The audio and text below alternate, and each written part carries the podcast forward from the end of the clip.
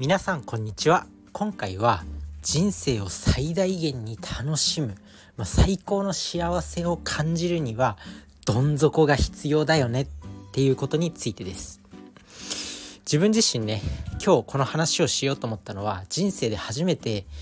この前この前っていうか2日前か井の頭公園っていう、まあ、渋谷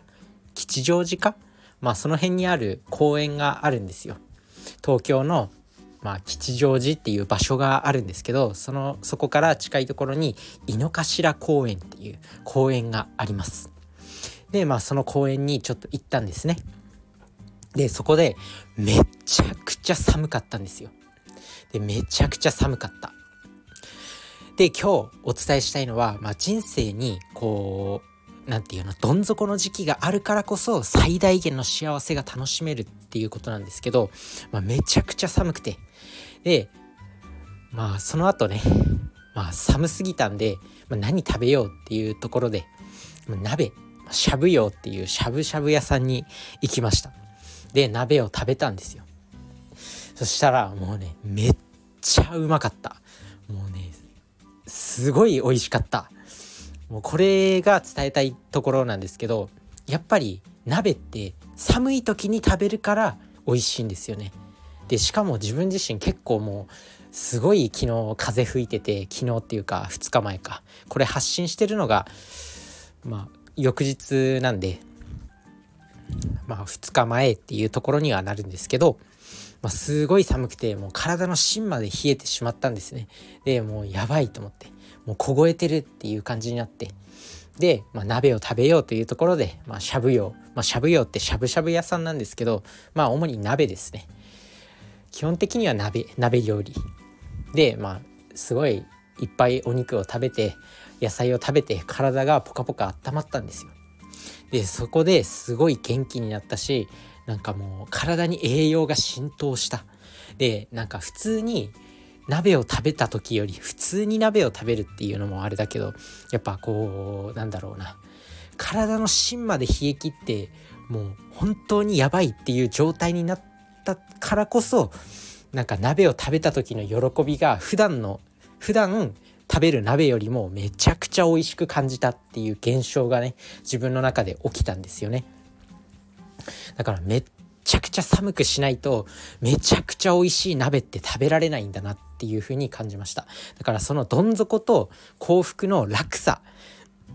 があるからこそ人間って幸せを本当に感じれるんだなっていう風に思いますなんかね例えば、まあ、分かりやすいところで言うと、まあ、貧乏の家庭で生まれたけど一生懸命努力して大成功して大金持ちになったっていうとものすごい落差なんですよ。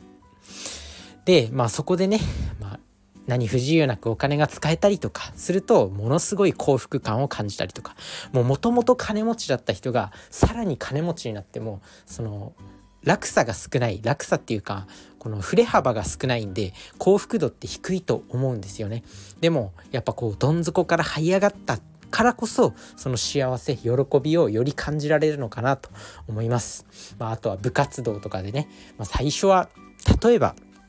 まあ、自分自身は陸上部に入ったんですけど高校生の頃陸上部に入ったんですね、まあ、長距離走をやっていましてで箱根駅伝走りたいっていうふうに思ってたんですよ。だけど走れなかった、まあ、結果的には走れなかったんですけど高校時代、まあ、高校生のね部活動に入った時は女子の練習にすらついていけなかったんですよ。まあ、女子の練習にすらついていけなかったけど、まあ、3年間を通してねしっかりと男子の練習にもついていけたし、まあ、やりきることができた。結果的に箱根駅伝とかは走れなかったけどもう入学した頃よりはもう立派に成長を遂げた、まあ、その喜びですよね。その落差がその落差っていうかその振れ幅振れ幅があったからこそもうより喜びを感じることができたっていう。まあ、そういった感じで人生ってより最大限の喜びを感じるためには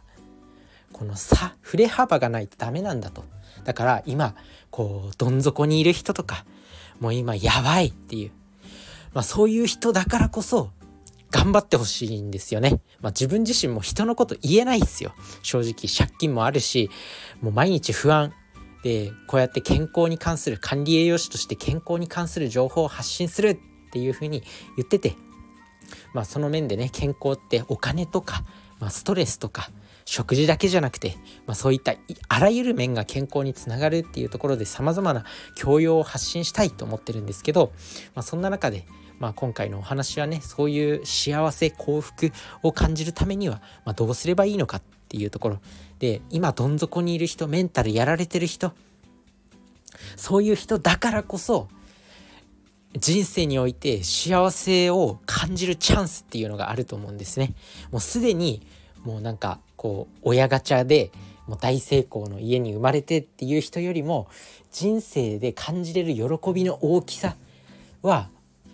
もうはちゃめちゃに大きくなるんですよね。振れ幅がお大きくなるんで。めっちゃ貧乏でとかあとは親ガチャ外れてめっちゃもうメンタル病んでるとか、まあ、あとはうつ病っぽくなってなんかもうやばやばいやだ生きてんのが嫌だっていう人こそ多分頑張ればより人生において喜び幸せを感じれるかなと思うんで、まあ、諦めずに前に進んでいきましょう自分自身も正直借金とかめっちゃあるし